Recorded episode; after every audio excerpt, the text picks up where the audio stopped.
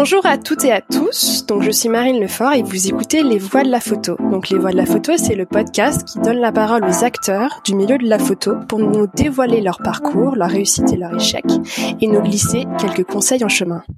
Donc aujourd'hui, je suis avec Laura Serrani. Donc bonjour Laura. Bonjour Marine. Vous êtes directrice artistique, commissaire d'exposition et auteure. Donc on m'a demandé plusieurs fois de vous donner la parole dans ce podcast, donc je suis d'autant plus ravie de faire cet entretien car je sais qu'il est très attendu. Donc pour commencer, pourriez-vous vous présenter et revenir sur votre parcours en commençant par votre enfance ? Donc voilà, mon nom, vous l'avez dit, je m'appelle Laura Serrani, j'habite en France maintenant depuis les années quatre-vingts, mais je suis née, je suis née en Italie, et plus précisément à Pise, et ensuite où j'ai vécu mes premières années, et puis à la suite de mes parents qui voyageaient pas mal, et j'ai vécu deux années importantes pour moi à Naples, euh, où j'ai commencé mes, les écoles, euh, l'école primaire, mes premières deux années d'école primaire, j'étais un peu un, un grand choc dans, la, dans une vie euh, tranquille, passer d'une ville tranquille, une petite ville des provinces du Nord, euh,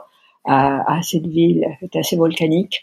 Et donc je crois que ça m'a donné une, une curiosité vers euh, d'autres mondes, vers les autres, vers des réalités différentes de celles euh, qui étaient jusque-là mon quotidien. Et je pense que c'est un peu une, euh, quelque chose d'important, disons, dans, la, dans ma vie. Et, et qui m'a peut-être influencée, orientée euh, et, et marquée un peu pour la suite. Quelles sont les études, euh, les études que vous aviez faites ? J'ai fait euh, d'abord un lycée scientifique en Italie. Euh, il n'y a pas beaucoup de différenciation comme en France. Il y a un lycée classique et le lycée scientifique. J'ai fait le lycée scientifique. Et ensuite, par contre, je me suis inscrite rapidement, enfin pas... Par contre, d'abord, je me suis inscrite en médecine, je suis restée six mois. J'étais assez engagée politiquement à l'époque, donc euh, avec une conception de la médecine qui était une, une conception plutôt de dédier sa vie en travaillant dans les hôpitaux. Et finalement, au bout de six mois, et après les premières cours en Russie, au Polyclinico de Rome, je me suis rendu compte que euh, une vie de, de sacrifice, une vie euh, dure dans la situation des hôpitaux à l'époque, et cetera, c'était, je n'aurais peut-être pas eu le courage de, de faire ça. Et donc, ma conception de la médecine, ça demandait un effort de, de, et un, et un sacrifice de vie à l'école, à laquelle je me sentais pas prête à vingt ans. Donc, j'ai changé rapidement d'orientation et j'ai fait des études de philosophie, d'histoire, de littérature, essentiellement. Et là, j'étais à Rome, donc à la Sapienza à Rome. Et c'est des études que j'ai continuées par la suite avec un, un je passais une équivalence pour faire un D E A à, à, à Paris huit. À une époque assez intéressante, c'était l'époque où il y avait euh, Deleuze à Paris huit, il y avait euh, il y avait toute la bande des Cahiers du cinéma, et donc j'ai, je suis orientée, je fais un plein d'études qui étaient plutôt orientées entre philosophie et, et cinéma. Et quel est alors le premier métier que vous avez eu ? Au début, c'était des traductions, pas mal de traductions de textes pour des maisons d'édition, pour des maisons, la maison d'édition aussi de la, de la R A I, de la télévision italienne. J'ai fait des émissions, je faisais une émission de poésie, je travaillais avec cette coopérative de cinéma, voilà. C'était plutôt ça. Je, à la fin de mes études, un peu assistante de, de, de, de mon professeur d'histoire à la fac. C'était des collaborations avec des maisons d'édition avant tout et avec la radio. Et ensuite, arrivée à Paris, j'ai, là, j'ai commencé à chercher du, du travail pour de vrai. Donc, je travaillais avec euh, des amis qui avaient une, euh, une boîte, ils avaient monté une petite boîte entre copines, mais qui fonctionnait très, très bien avec des grosses commandes, et cetera, des bijoux. Donc, on faisait des bijoux. Et j'ai commencé comme ça, donc je suis arrivée. Et après, euh, je commençais, je suis pas trop manuelle, donc euh, je n'arrive pas à avoir des résultats très intéressants économiquement. Et j'oubliais souvent, quand j'arrivais à la fin d'un, d'un collier, je me rends compte que j'ai oublié les fermoirs qu'il fallait mettre au début. Enfin voilà, c'était pas, j'étais pas d'une grande rentabilité, donc je pensais qu'il fallait s'orienter sur autre chose. Et j'ai commencé à chercher du boulot, à faire les petites annonces, euh, et etc. Il y avait plein de, de, de choses qui m'intéressaient à l'époque, et toujours dans ces milieux, un peu littérature, euh, images. Et puis, il y a eu un coup de chance, j'ai entendu parler d'un poste à la FNAC d'assistante euh, au département de galerie photo. Euh, j'ai présenté ma candidature, on est resté deux finalistes, très opposés, disons, très différentes. C'était mes premières vrais entretiens de boulot d'ailleurs, des quantités d'entretiens avec euh, plein de gens dans la boîte, directeur de la communication, directeur du personnel, directeur de ceci, de cela, et cetera. Et puis finalement, j'étais retenue, c'était au mois de mai. Et je me disais, bon, ben, au moins, ça sera un, un job d'été, et c'est parti plutôt comme ça. Et puis, l'histoire a fait si je suis restée vingt-trois ans à la FNAC. Alors, j'étais assistante, j'étais embauchée comme assistante aux galeries photo. Donc, c'était un département qui euh, euh, gérait les cinq, huit, huit galeries, je crois, à l'époque. Huit galeries dans toute la France. Il y en avait deux ou trois à Paris, et puis si, Montparnasse, les Forums et, et, et l'Étoile. Et puis euh, quelques grandes villes en France. À l'époque, il y avait un directeur euh, du département qui était une figure assez mythique du mouvement de la photo. Donc, moi, j'ai, j'entendais tout le monde citer les noms avec beaucoup de, de respect et de référence. Ça s'appelait Gilles Mijangos. Et quand Gilles Mijangos a pris sa retraite, il a vu François Hébel, qui était son assistant, qui était nommé à sa place, avec euh, Claude Nori, qui devait jouer un rôle plutôt de conseil dans l'organisation et la relance. François était très jeune, il avait vingt-trois ans à l'époque. Et donc, euh, voilà, c'était un peu une direction à deux têtes avec quelqu'un de l'extérieur qui était Claude Nori, fameux éditeur à l'époque de Contre-Jour, euh, pionnier aussi, lui, à cette façon dans, dans la photographie, et, euh, et François, euh, Jeanne Briand, qui connaissait bien déjà la maison parce qu'elle avait fait euh, des stages et puis était rentrée comme assistant, et cetera. Mais moi, j'étais recrutée en réalité plutôt par Claude Nori, qui on avait des affinités un peu, euh, sa passion par l'Italie, euh, sa, sa fascination pour mon accent, je suppose. Euh, les, puis, euh, et puis voilà, on, on aimait un peu les mêmes films, les mêmes choses, et cetera. Donc, euh, parmi les deux finalistes, finalement, j'étais retenue. Et puis, euh, la chose curieuse, c'est qu'au bout de quelques mois, je crois que même, même avant ça, euh, Claude a abandonné parce qu'il s'est rendu compte que ça correspondait pas vraiment à, à un travail qu'il, qu'il, qu'il avait envie de faire. Et donc, je me suis retrouvée à travailler avec euh, François Hébel.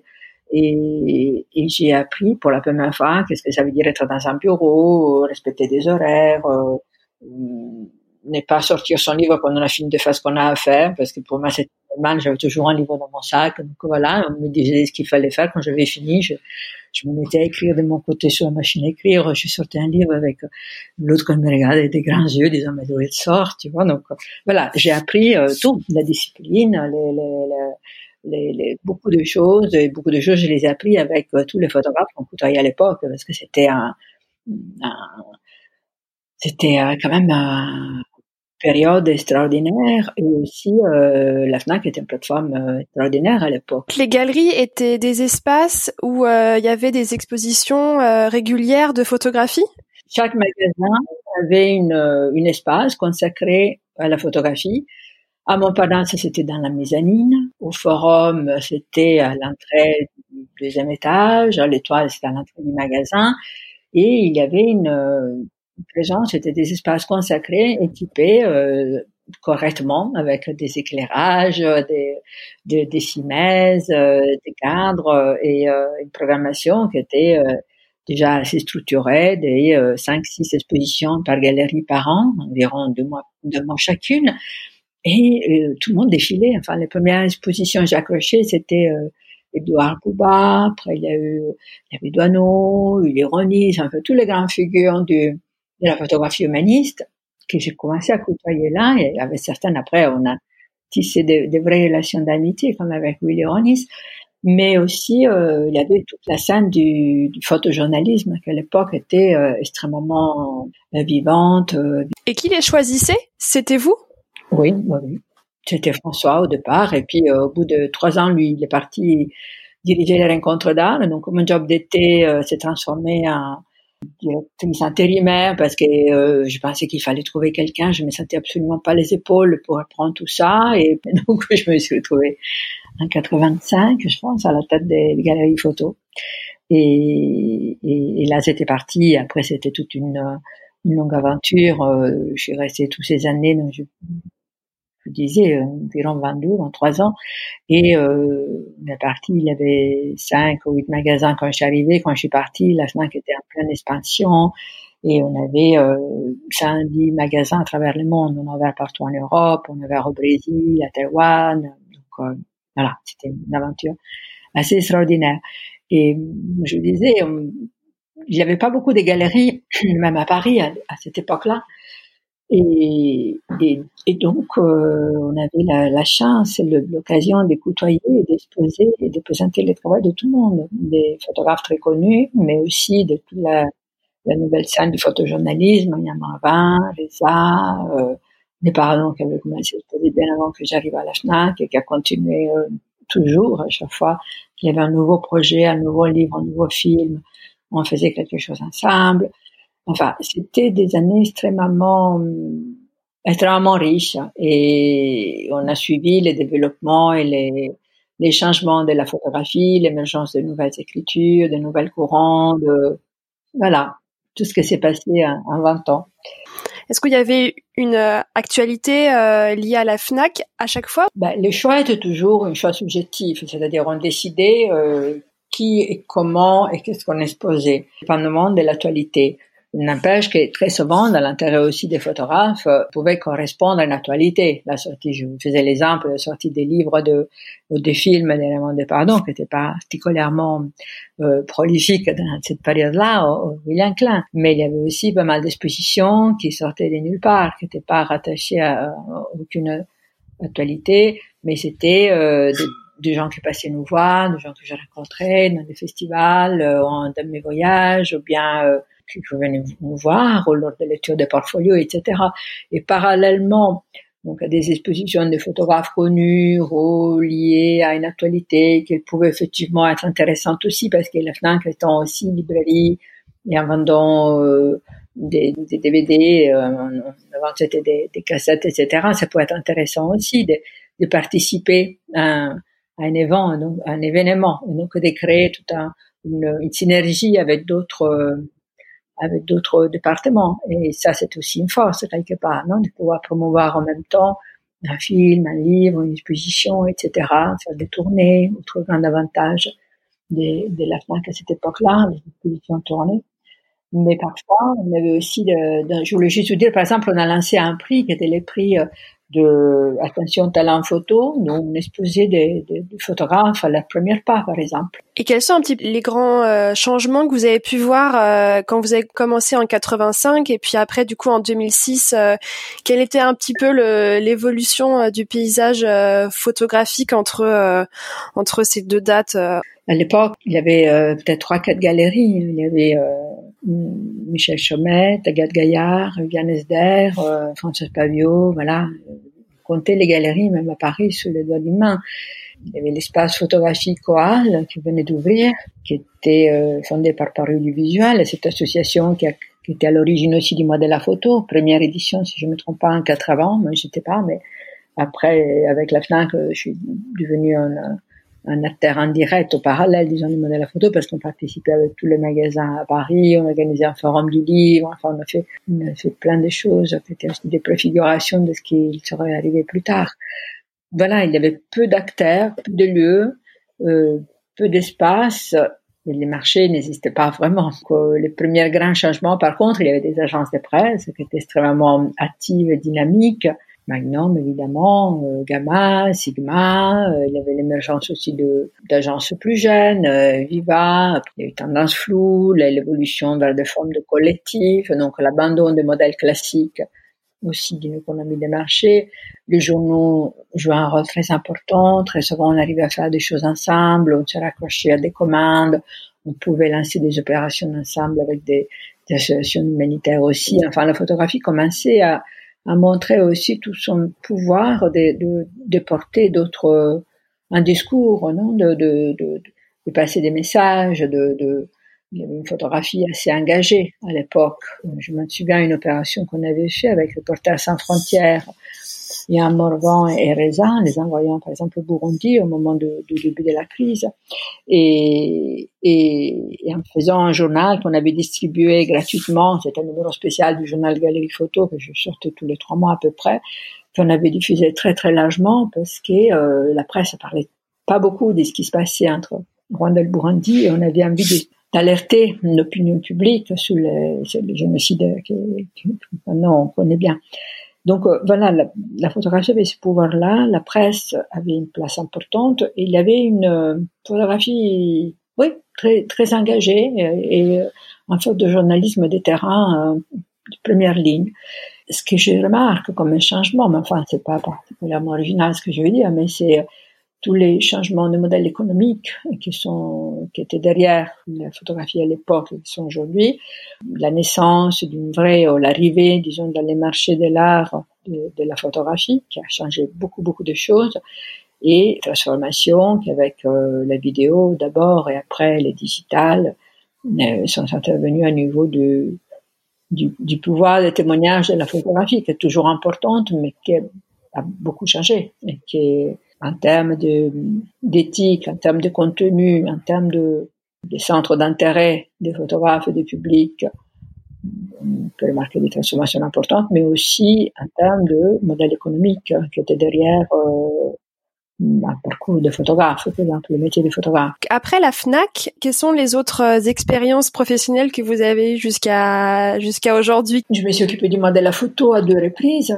dans deux années différentes. Si je ne me trompe pas, c'était deux mille huit et puis en deux mille quatorze à nouveau, mes délégués. Vous savez, il y avait trois délégués à l'époque, du Jean-Luc Monterosso nommait trois délégués euh, sur des sujets différents. Donc, euh, j'étais une de trois délégués pendant deux fois. Ensuite, j'ai dirigé des festivals, euh, des festivals en Italie. L'activité s'est centrée beaucoup entre l'Italie et la France à ce moment-là.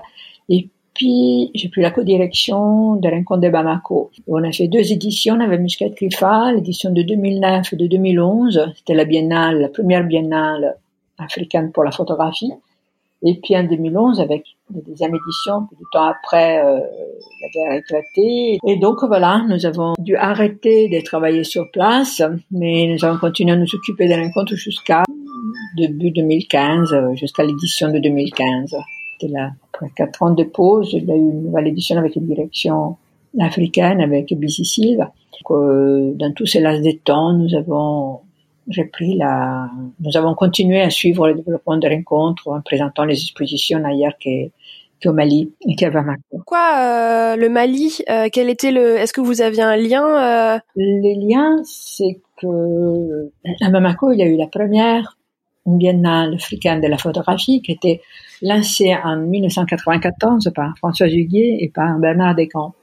À l'époque, j'étais à la F N A C et j'accompagnais en tant que partenaire les, les, l'organisation, la production de cette première édition, en produisant des expositions sur place, comme celle de Santumo Fokang, un très grand photographe sud-africain qui vient de nous quitter il n'y a pas longtemps, soit en proposant de faire tout de suite une passerelle après la première édition de, des rencontres, Bamako, en novembre quatre-vingt-quatorze, je proposais de faire une passerelle et d'aider les photographes africains à se faire connaître aussi en Occident. C'était euh, souvent de, de, de, des stars dans leur quartier, dans leur ville, dans leur pays, comme c'était le cas pour Seydou Keïta et Malick Sidibé, mais personne n'avait jamais entendu parler ailleurs.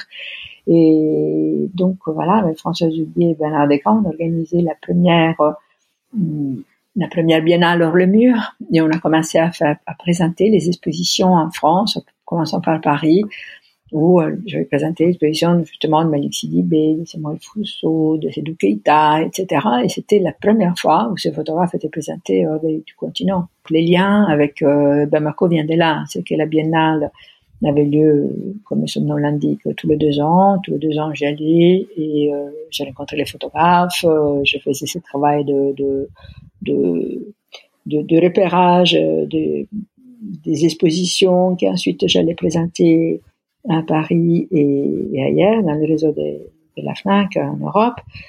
Et donc voilà, il y avait une continuité, une relation. Et cette biennale, j'étais en tant que, que partenaire, coproducteur, euh, euh, visiteuse, et cetera. J'étais assez attachée et c'était une des choses qui me tentait le plus quand j'ai quitté la F N A C de, de faire. Et je ne l'ai pas fait tout de suite, mais dès qu'il y a eu l'opportunité, voilà, on s'est dit que c'était, c'était bien de, d'amener un peu no, notre expérience et notre passion pour cette, pour cette biennale.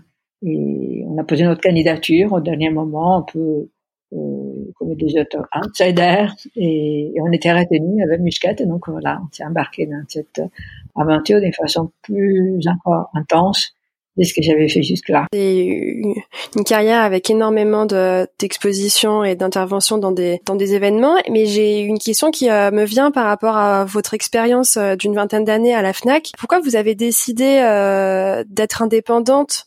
euh, est-ce, qu'il est, est-ce qu'il y a eu un, un, un élément déclencheur ? C'est un moment important, effectivement, et il y a des choses que je m'explique et d'autres que je m'explique toujours pas.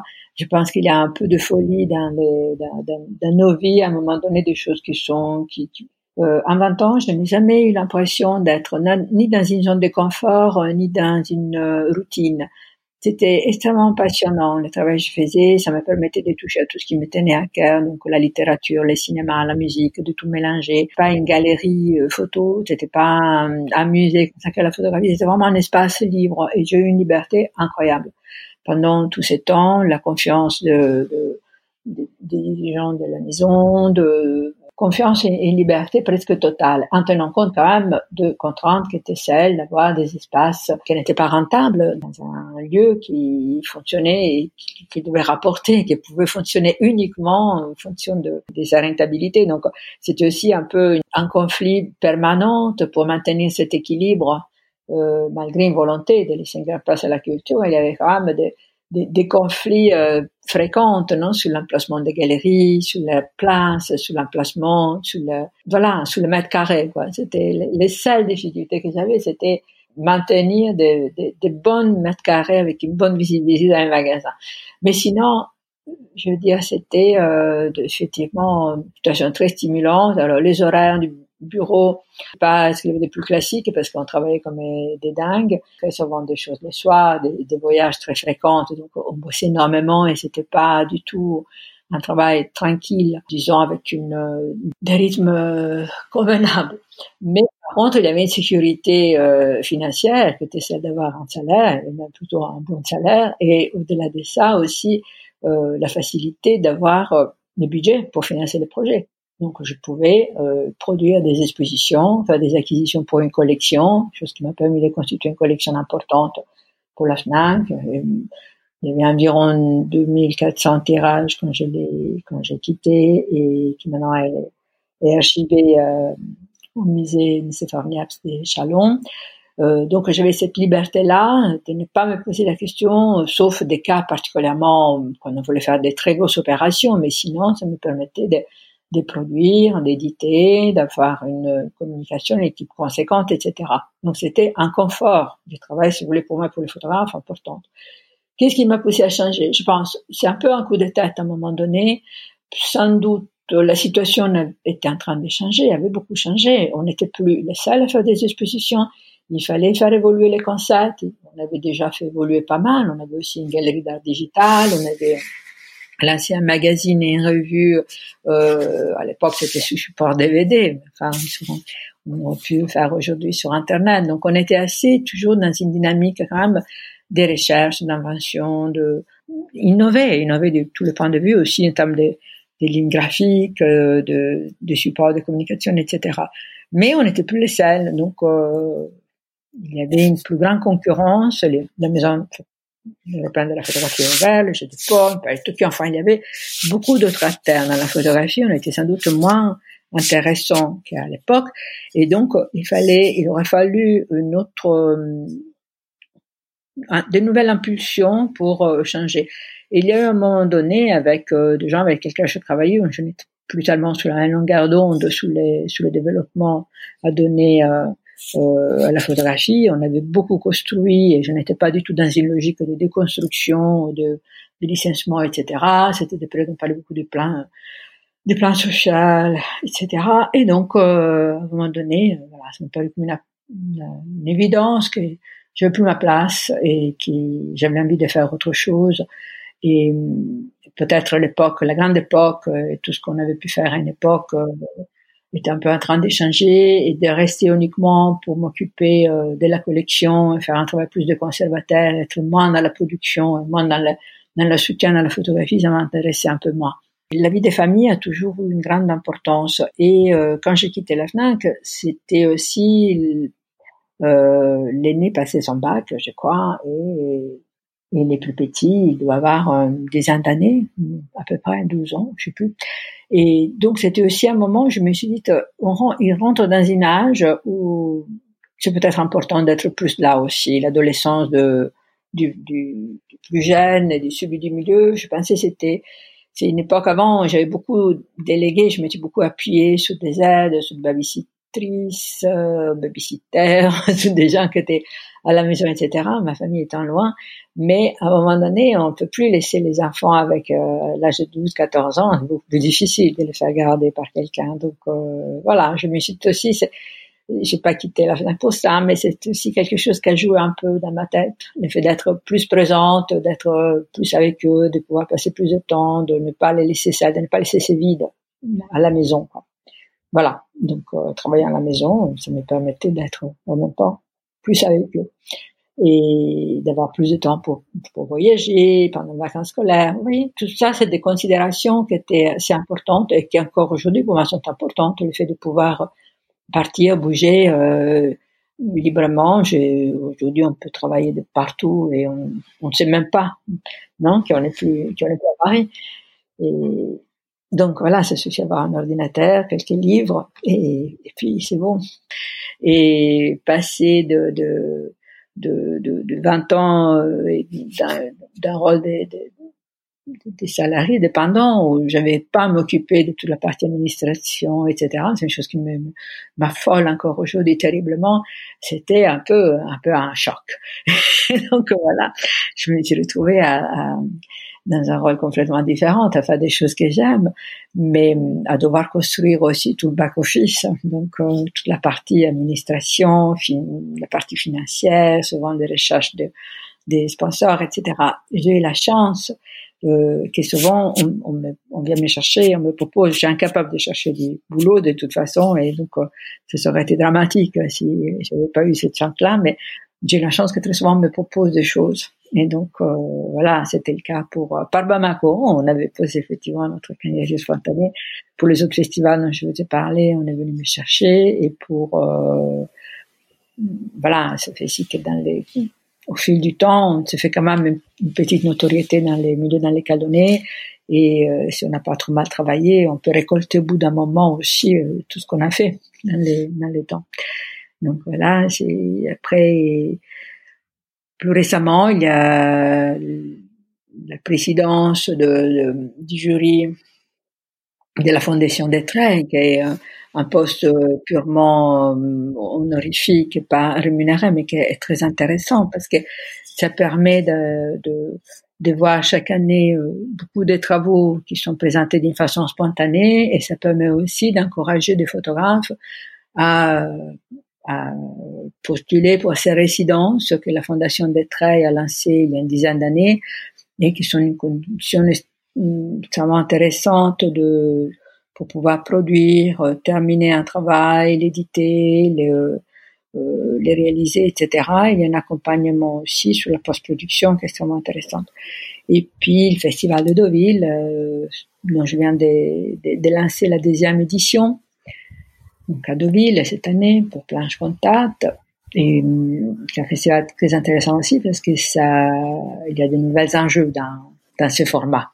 Dans tous vos projets, est-ce que il euh, y en a euh, un ou alors deux sur lesquels euh, vous pourriez euh, revenir un petit peu euh, avec un peu plus de détails, euh, un projet dont vous êtes euh, particulièrement euh, fier? Bamako, c'est important. Bamako, c'était une expérience de vie aussi. C'était euh, connaître un peu un continent, voyager un peu dans ce continent, rencontrer d'autres problématiques, se rendre compte parfois qu'on est euh, enfin, relativiser aussi tous nos, nos, nos problèmes et nos, nos, nos habitudes, nos consuétudes, nos, nos conforts, et cetera.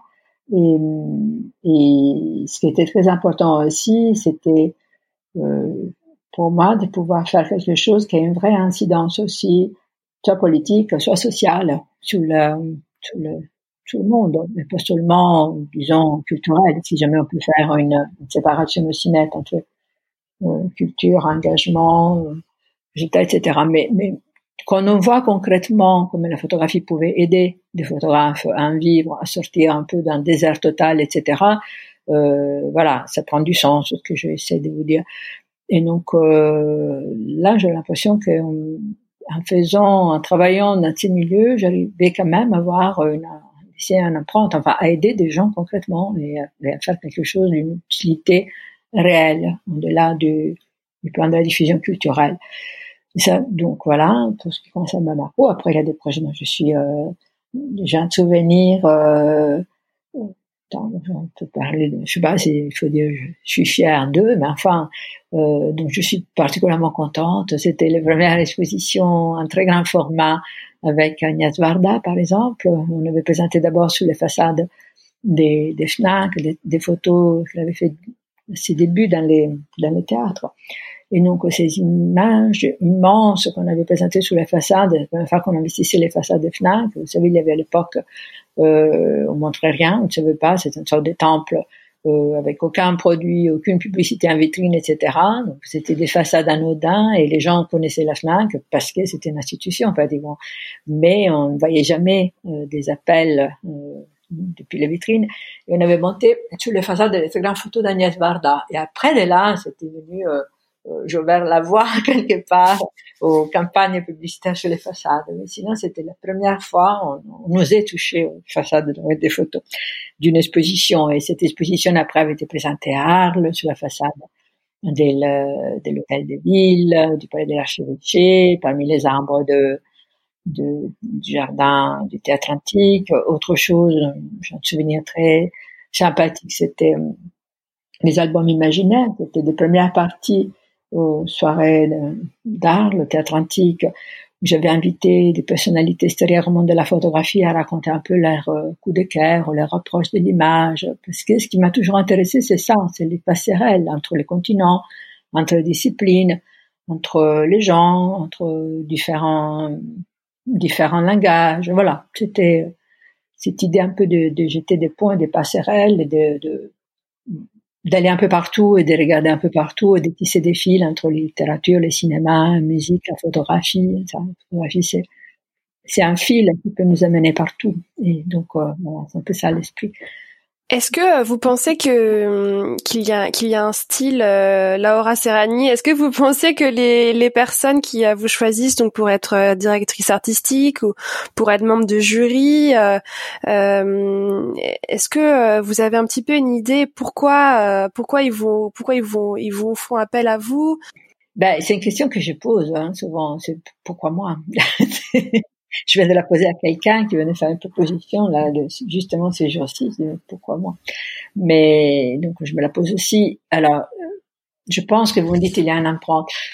Je sais pas. Je pense que j'ai une réputation plutôt sérieuse dans ces milieux, euh, en dehors des chapelles, en dehors de, de, d'un esprit plutôt indépendant. Moi, moi, je me vis comme ça. Je pense que c'est un peu l'image aussi que j'ai et et, et des curiosités, des grandes curiosités. Là, vous voyez, je viens de monter un projet à l'appel d'une, d'une association, qui est l'association de, de parents et des victimes de parents des attentats du treize novembre à Paris. Et on m'a contacté pour me confier la direction artistique d'une exposition, qui est là aussi vient justement d'ouvrir euh, en face du Bataclan, dans les jardins en face du Bataclan. Et je pense qu'un des critères de... de venir vers moi, c'est aussi euh, cette ouverture, peut-être un peu vers tous les langages de la photographie. Je suis pas, je suis pas assez terre, je suis encore aujourd'hui très curieuse euh, de découvrir de nouvelles choses, de mélanger euh, les gens, de faire rencontrer les photographes, et cetera. Et pour Deauville, je pense que c'est, c'est un peu la même chose, cette sorte d'éclectisme euh, que pour un festival, un festival ouvert sur toutes les photographies et que mélange euh, de photographes émergents, de photographes connus, et cetera. Euh, cet éclectisme et cette euh, envie d'aller, capacité d'aller un peu partout et puis un, un réseau qui au fil du temps évidemment s'est constitué. Je pense que c'est des choses qui peuvent motiver.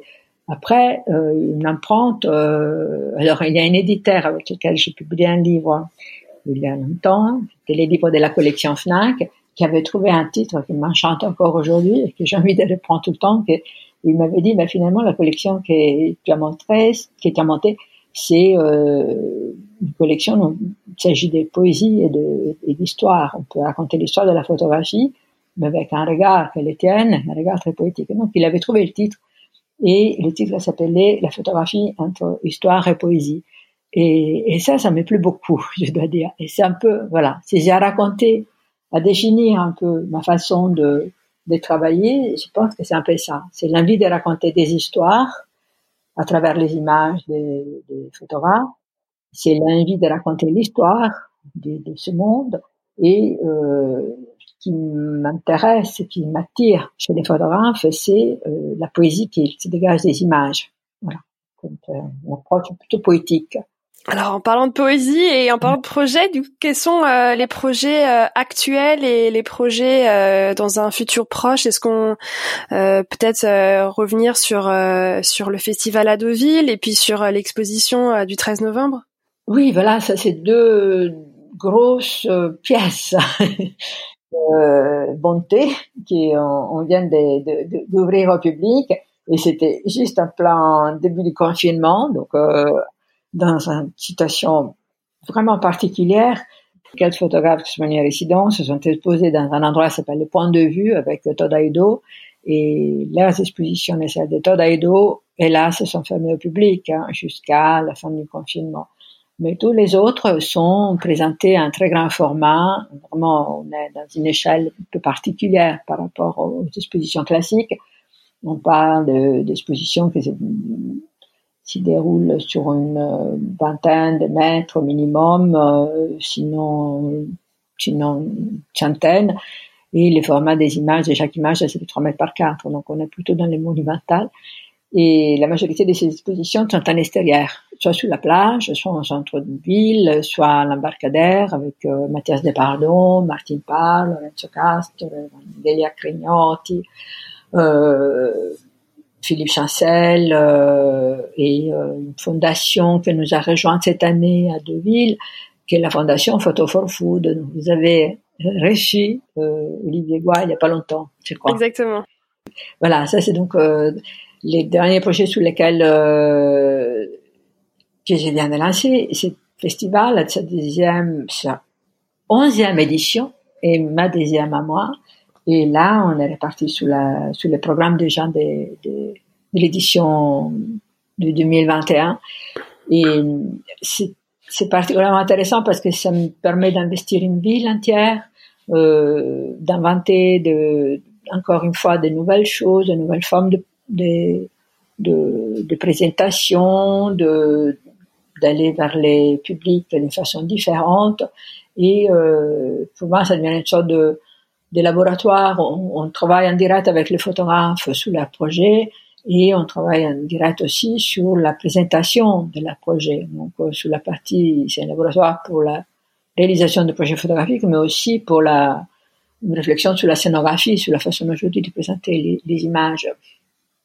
Peut-être je suis fière du fait que à la FNAC, une des grandes contraintes pour pouvoir faire tourner les expositions, c'était de faire que du quarante cinquante. Ensuite, les expositions voyageaient dans des valises conçu exprès pour la FNAC, qui faisait le tour de, de, de, de, de la centaine des galeries que nous avions à l'époque.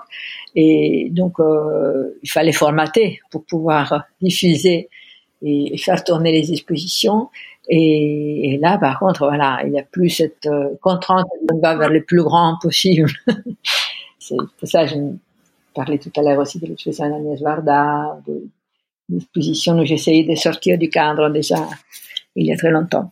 Et puis à Bamako aussi, on avait fait du grand format, on est allé au, au cœur de la ville pour aller chercher un public qui n'était pas forcément euh, prêt, ou qui n'avait pas le temps, qui n'avait pas les moyens de venir voir les expositions du musée, par exemple. Et donc voilà, une ville intéressante parce que euh, on peut croiser alors les principes, l'autre grand principe, à part les, les expositions en grand format et en plein air, c'est que tous les travaux présentés sont des travaux inédits et réalisés sur place par des photographes qui viennent en résidence euh, dans les mois qui précèdent le festival. Donc c'est un, un full-time de, de, de production d'abord, et ensuite d'editing et préparation des expos, du catalogue, scéno, et cetera. Le festival a lieu jusqu'à quand ? Alors, le festival est ouvert jusqu'au trois janvier. Donc on couvre encore toute une période avec celle des vacances de Noël, où j'espère que les gens auront la possibilité de voir aussi les expositions à l'intérieur. Et de toute façon, les expositions en plein air sont visibles. J'étais il y a une dizaine de jours, on est allé pour un tournage avec euh, Arte et euh, Gilles Renaud de Libération qui est venu aussi voir le festival. Et c'était super de voir quand même comme les, les, les gens de Deauville peuvent en profiter, parce que les expositions sont des, des endroits très agréables aussi, comme les, les longs des planches, et cetera, sous la plage. Donc, euh, c'est, euh, ça agrémente encore et ça enrichit les, les promenades qu'à Deauville, on peut se permettre de faire en restant, tout en restant dans le respect des règles sanitaires. Et un kilomètre aux alentours de chez soi. Et donc, il y a quand même pas mal de monde qui, qui peut profiter, qui peut voir les expositions malgré les confinements. C'est sûr, mais en tout cas, c'est, c'est vraiment super que vous ayez, enfin, euh, que ces deux projets-là, euh, le festival et puis les, l'exposition euh, euh, du treize novembre, euh, soient en extérieur. Est-ce que euh, vous avez vu pendant, enfin, euh, pendant la crise là qu'on a actuellement, est-ce qu'il y a des mmh. initiatives euh, que vous trouvez intéressantes euh, pour euh, montrer de la photographie, montrer de l'art, enfin est-ce... Bah, je pense déjà qu'il y a hum... pas mal d'expositions, heureusement, qu'on peut passer un peu entre les mailles, donc qui ont été, ont été présentées euh, au moins ouvertes, hein, qui peut-être jamais après, mais entre deux, non, entre le, le moment du déconfinement et le moment du confinement. Je pense à l'exposition magnifique de Sarah Moon au Musée d'art moderne de la ville de Paris, par exemple, actuellement, euh, qui pour l'instant est fermée, mais qui va réouvrir. Euh, et puis sinon, effectivement, tout s'est déplacé beaucoup sur Internet. Donc, il faut être très attentif et suivre. Il y a une quantité de débats, de, d'émissions, de, de, d'initiatives, de, d'expositions en trois D, et cetera, qui euh, comblent un peu les, les vides de, de, de, de choses virtuelles, à, à vraiment bien remplacer les réels pour plein d'aspects.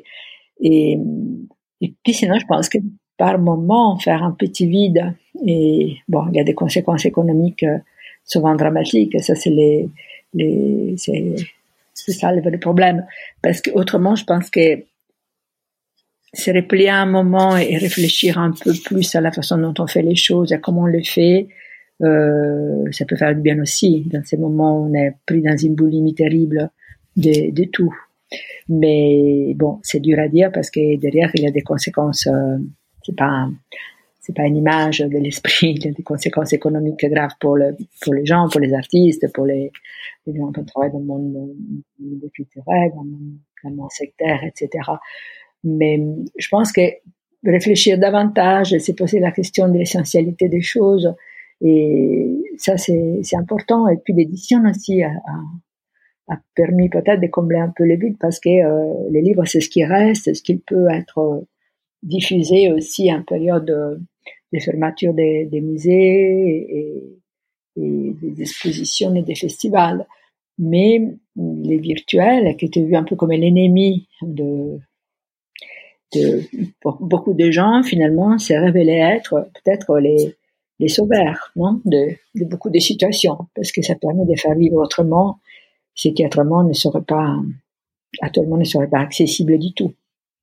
Ouais, bien sûr. Et est-ce que euh, du coup, en, en analysant euh, euh, les derniers, euh, les derniers mois et puis les, les, les dernières années, est-ce que, euh, est-ce que vous voyez euh, des grosses évolutions dans euh, votre métier euh, pour les prochaines années ? Je pense qu'on s'interroge davantage sur la façon, mais c'est pas nouveau, mais ça, ça s'accélère peut-être, non, la, la réflexion sur la façon dont on présente les choses, et essayer de trouver aussi de, des alternatives au process classique et, et traditionnel, démonstration, de présentation, de circulation de choses. Donc, effectivement, l'importance de regarder la, la place qu'a pris Instagram un peu de temps, non, sur, une, sur la scène culturelle aussi, et sur la scène de la communication, que ce soit les marques euh, de mode, le luxe ou la, ou la, la culture, quoi. Instagram devient quelque chose où, qui met en, en contact, en prise directe les artistes, les publics, les opérateurs culturels, et c'est, et c'est tout sauf euh, trouve un outil spontané et sauvage. C'est extrêmement jumenté et, et encore une fois avec des enjeux économiques importants derrière. Donc toute cette plateforme, il y en aura sans doute d'autres à l'avenir, et cetera, euh, revêt un rôle important. Quand vous regardez les foires maintenant qui vont se faire aussi à travers Internet, euh, la, la place que les, les, je vous disais, les présentations en trois D, tout ce qui est, euh, nous on a filmé par exemple avec un drone les expositions euh, à Deauville, on les a mis en scène. Et, et puis l'édition, je pense que les, l'attention portée au livre peut, peut augmenter, il peut aller plus loin, et on peut imaginer des choses peut-être moins basées sur l'éphémère, ou relier plus l'éphémère au, au virtuel, et, et travailler sur des choses qui, qui sont plus durables, comme les, comme les livres, les projections, de, d'autres façons de, de, de fruition de, de l'image. C'est, c'est, c'est étrange, comme par exemple euh, les, les échos en vidéo, le développement de l'image fixe, les passages, disons, de l'image fixe à l'image en mouvement, euh, n'est, à mon avis, qu'est très rarement trouvé un Une, des solutions satisfaisantes, alors que ce serait peut-être quelque chose à développer absolument, que ça pourrait être de la forme du, du récit, du roman photo, de, du, de, de, du doc-fiction, enfin, il y aurait beaucoup peut-être à réfléchir là-dessus, et je trouve qu'on est encore loin de toutes les possibilités euh, que ces nouveaux médias permettraient, par exemple. Ça, c'est si j'avais le temps et, et encore, euh, et encore le temps de faire ça, j'essaierais de, de, de, de, de me plonger un peu là-dessus et d'avancer sur ça. Et je trouve que très souvent, tout ce qui est vidéo art euh, est un peu chiant, on s'en laisse très vite et qu'on n'a pas encore trouvé les formats et les, les tons et la façon de, de, de capter l'attention, de donner du, du, du sens, du, de l'attrait et de, du, du charme à la, à, la, à la photographie sur un écran. Et ça, je pense qu'il y a encore pas mal de, de choses à faire. Vous auriez des, des, des conseils de, de personnes qui, qui cherchent des solutions qui, pour vous, vont dans le, vont dans le bon sens? Ben, je pense qu'on est un peu tous là-dedans. Aujourd'hui, on est tous en train de réfléchir à comment faire évoluer les projets. Euh, par exemple, avec, euh, j'allais bien surtout à mes projets, mais parce que ces derniers temps, je vous avoue que j'ai pas trop eu le temps de regarder autour de moi, parce qu'on était un peu à être quand même sous les sables entre euh, Deauville et puis les projets euh, pour l'association treize, onze, quinze. Mais, par exemple, un volet qu'on a développé avec euh, Camille Morin, qui était la coordinatrice du projet de treize, onze, quinze, c'est de développer tout un, un volet participatif. Alors, au début, l'idée, euh, je commençais à travailler sur ce projet avec elle, et puis euh, un des, des, de mes enfants, Nicolas, qui travaille euh, souvent avec moi, Nicolas Hébel, a eu une idée de dire « Pourquoi tu fais pas un grand moral sur quelque chose, que ce soit sur la proximité de l'exposition ?»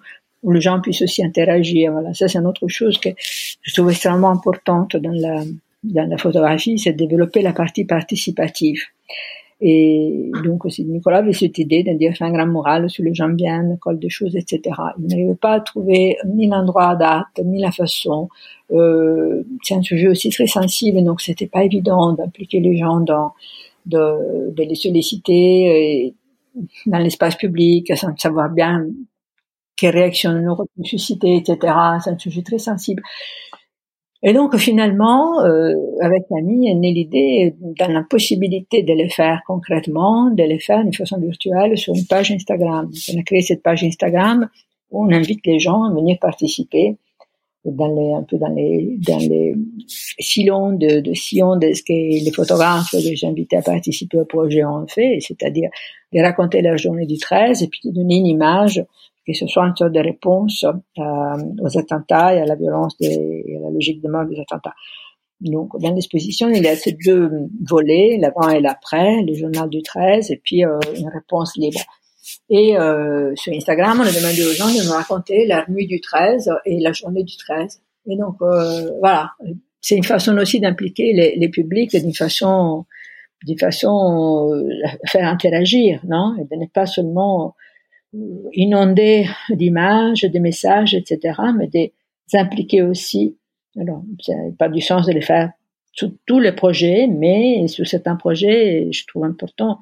Euh, toujours Nicolas, par exemple, ce qu'il a fait dans le passé, peut-être l'idée est venue aussi un peu de là, d'organiser des ateliers avec euh, des jeunes réfugiés et en donnant un appareil à chacun et de travailler avec eux à la découverte d'une ville, de façon aussi à de tisser des relations avec des habitants de la ville un peu différentes que celles qui, disons, d'une façon plus passive, disons, non, dans la, dans l'influxion de, de l'habitat urbain. Donc euh, voilà, tous ces projets, et je pense que l'autre chose qui a beaucoup pris de l'ampleur ces derniers temps, ces dernières années, et qui pourrait être encore développée et qui me paraît extrêmement intéressante, c'est la partie pédagogique, la partie euh, éducation du regard, arriver à aider euh, les gens à faire le tri entre les, les, les cette fleuve, ce flux continu d'images dans lequel on est euh, dont on est entouré, et surtout dans la mesure où on est tous aussi euh, euh, producteurs d'images avec nos téléphones et nos smartphones à longueur de journée, d'arriver aussi à donner des clés, des clés sur la, sur les images qu'on prend, des clés sur l'utilisation, sur une éthique aussi de l'image par rapport à soi-même. Je parle, je pense surtout aux adolescents, quoi. Et donc, ce n'est pas que le respect de l'image de l'autre, mais aussi l'image de soi. Et donc, euh, donner des clés aussi de, de, de réflexion sur euh, l'utilisation, la prise de vue et la diffusion des images. Tout ça, je pense que c'est important plus que jamais parce qu'on n'est pas seulement spectateur, mais on devient de plus en plus acteur et, et producteur d'images. Et donc, voilà, euh, créer des dynamiques comme ça, des, des réflexions, de, de maturation de, du regard, je pense que je pense que c'est important. Ça me fait penser à, à une autre question qu'on m'a demandé de vous poser, pardon, c'est est-ce que vous auriez euh, trois livres euh, à nous conseiller dans l'histoire de la photographie? Ça encore, c'est très subjectif parce que si on veut Bien pas sûr. donner des clés euh, de, de, de, de tomber dans des trucs que tout le monde peut être euh, d'accord, comme dire les Américains, les Robert Frank, et cetera. Je pense que ben Robert Frank, sans doute, euh, je pense plus qu'un livre, il faut il faut tout regarder parce que ce qui est intéressant, c'est l'évolution aussi de, de son langage photographique. Je pense que jeter un coup d'œil à la bibliographie de Robert Frank, c'est quelque chose qui serait sans doute euh, utile. Il y a tous les livres d'histoire de la photographie, aussi les plus récents qui viennent de sortir, qui sont sans doute extrêmement intéressants. J'ai un peu envie de, de de vous citer ces livres dont je vous parlais tout à l'heure, le titre est La photographie entre histoire et photographie, parce que c'est une anthologie extrêmement libre, libre, pardon, très subjective, très libre, mais qui donne une, un travelling à travers la photographie, depuis pas du tout académique, mais justement avec un regard subjectif qui était pour la majorité des images quand même les miennes. Donc, et mais ça va de, de photographie d'Adjé, de Man Ray, Euh, de Bérénice Abbott, dont j'ai eu la chance de faire une exposition il y a longtemps, de, de, de très grands photographes, Brassai, Cartier-Bresson, toute l'école humaniste, euh, jusqu'à des photographes euh, extrêmement intéressantes, mais qui ont fait un passage un peu clair, comme une comète, euh, dans les salles de la photographie, ou bien d'autres qui étaient Euh, très jeunes à l'époque, ils sont devenus très connus depuis, ou d'autres qui ont marqué l'histoire du photojournalisme. Enfin, ces livres qui avaient été édités par Mazzotta, et si je ne me trompe pas, c'était en deux mille cinq, deux mille six, quelque chose comme ça. On a fait une première et une deuxième édition.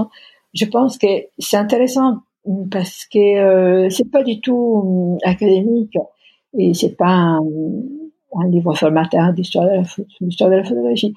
Mais ça permet vraiment de, de, de piocher dedans et de et d'avoir plein de, d'images de, de mondes provenant de mondes d'univers différents, y compris des continents différents. Donc voilà, ces livres-là, un peu toute la bibliographie de Robert Frank, et puis euh, pour moi quelque chose, mais c'est mes souvenirs qui était hum, importante et qui m'a fait hum, m'a donné envie aussi de, de faire mes premières images. C'était euh, la, la, comment dire, les scénarios euh, du film de Wim Wenders au fil du temps. Et il était, l'édition italienne qui était sortie chez Feltrina, il était illustré par des images. Et, et ça, c'était des images euh, du, c'était un petit livre en format de poche avec des images euh, prises pendant le tournage, des photogrammes du film, et cetera. Et, et ça, c'est un peu entre l'histoire du film et ces images-là, c'est un peu, pour moi, c'est quelque chose qui m'avait donné vraiment envie de, de, de m'intéresser davantage à la photographie. Et c'est une des raisons pour laquelle, après, j'ai travaillé aussi, j'ai fait des spéciales avec lui, avec euh, euh, d'autres réalisateurs, parce que c'est lien entre les cinémas et, et, et la photographie, un regard un peu extérieur, quelqu'un de très sensible pour laquelle l'image est importante, mais que derrière aussi, toute l'importance du récit, c'était, ça a toujours été capital pour moi, quoi. C'est un peu les liens entre, entre toutes mes, mes passions, que ce soit les, la littérature, les, les cinémas, l'image, et cetera. Et, et puis, notre euh, auteur, qui avait été important pour moi, parce que là, c'était la synthèse aussi de deux autres intérêts, la politique, l'engagement, et, et, la, et la photographie, c'était Tina Modotti, dont on parle un peu moins aujourd'hui, mais qui était une figure très intéressante de, de femmes photographes et des, et des femmes militantes. Euh, est-ce que vous auriez des conseils pour des personnes qui souhaiteraient se lancer, euh, du coup en deux mille vingt ou deux mille vingt et un, en tant que commissaire d'exposition euh, ou directeur artistique? Est-ce qu'il y aurait des, euh, des conseils qu'on vous aurait donnés, euh, que vous souhaitez retrans- retransmettre? Ben, je crois que Je crois que j'ai pas reçu beaucoup de conseils, en réalité, parce que c'est un travail, encore aujourd'hui, il n'y a pas beaucoup d'écoles, non? On a des écoles des, des photographies, peut-être à Arles, on apprend des cours de, euh, curatelle, je ne sais pas comment on dit, mais enfin, c'est vraiment un, un métier, euh, où on s'invente, on s'invente très, on est un peu tous, au moins c'est de ma génération, très autodidacte.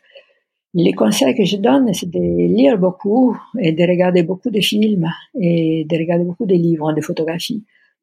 Et puis aussi, dès que les portes réouvrent, de voir beaucoup d'expositions et de réfléchir sur la façon dont les, les, les expositions sont présentées, de ne pas se limiter aux, aux expositions de photographies, mais de chercher un peu l'inspiration et les idées ailleurs et d'être curieux. Je pense que la première chose, c'est d'être très curieux et de ne pas être... Euh, euh, dogmatique ou rigide, mais ça c'est un conseil de vie, hein. Ce n'est pas qu'un conseil par rapport à un métier, je pense. Et voilà. Après, je ne sais pas vous dire s'il y a des cours, des textes, de, de, de choses à lire. Un peu, il y a toute une, une littérature de l'essai, euh, de, de, de Barthes, Suzanne Sontag, des choses plus récentes qui peuvent sans doute enrichir une, une réflexion sur l'image et étoffer un peu notre notre métier, mais je pense que surtout c'est une éducation du regard, avoir des bases d'histoire de l'art, avoir des bases de de, de, de culture générale qui qui peuvent nous aider dans notre métier. Et après, il faut avoir quand même un petit don, je pense aussi, hein, parce que tout ça ne se réduit pas à l'information. Je pense qu'il y a aussi, on est plus ou moins doué pour euh, Pour, euh, pour faire des choses ou pour en faire d'autres et, et trouver les bonnes combinaisons, les bonnes séquences, les bons équilibres, des idées un peu originales, et cetera. Euh, ça, ça voilà, c'est peut-être, on n'est pas tous pareils non plus de ce point de vue. Hein. Je pense que ça, ça joue un peu aussi. Bien sûr. Super. Et eh ben merci beaucoup. Merci pour tous euh, ces conseils. Merci pour euh, tout ce temps. Je vous remercie beaucoup, Marine. Au revoir. À bientôt. Merci d'avoir écouté Les Voix de la Photo.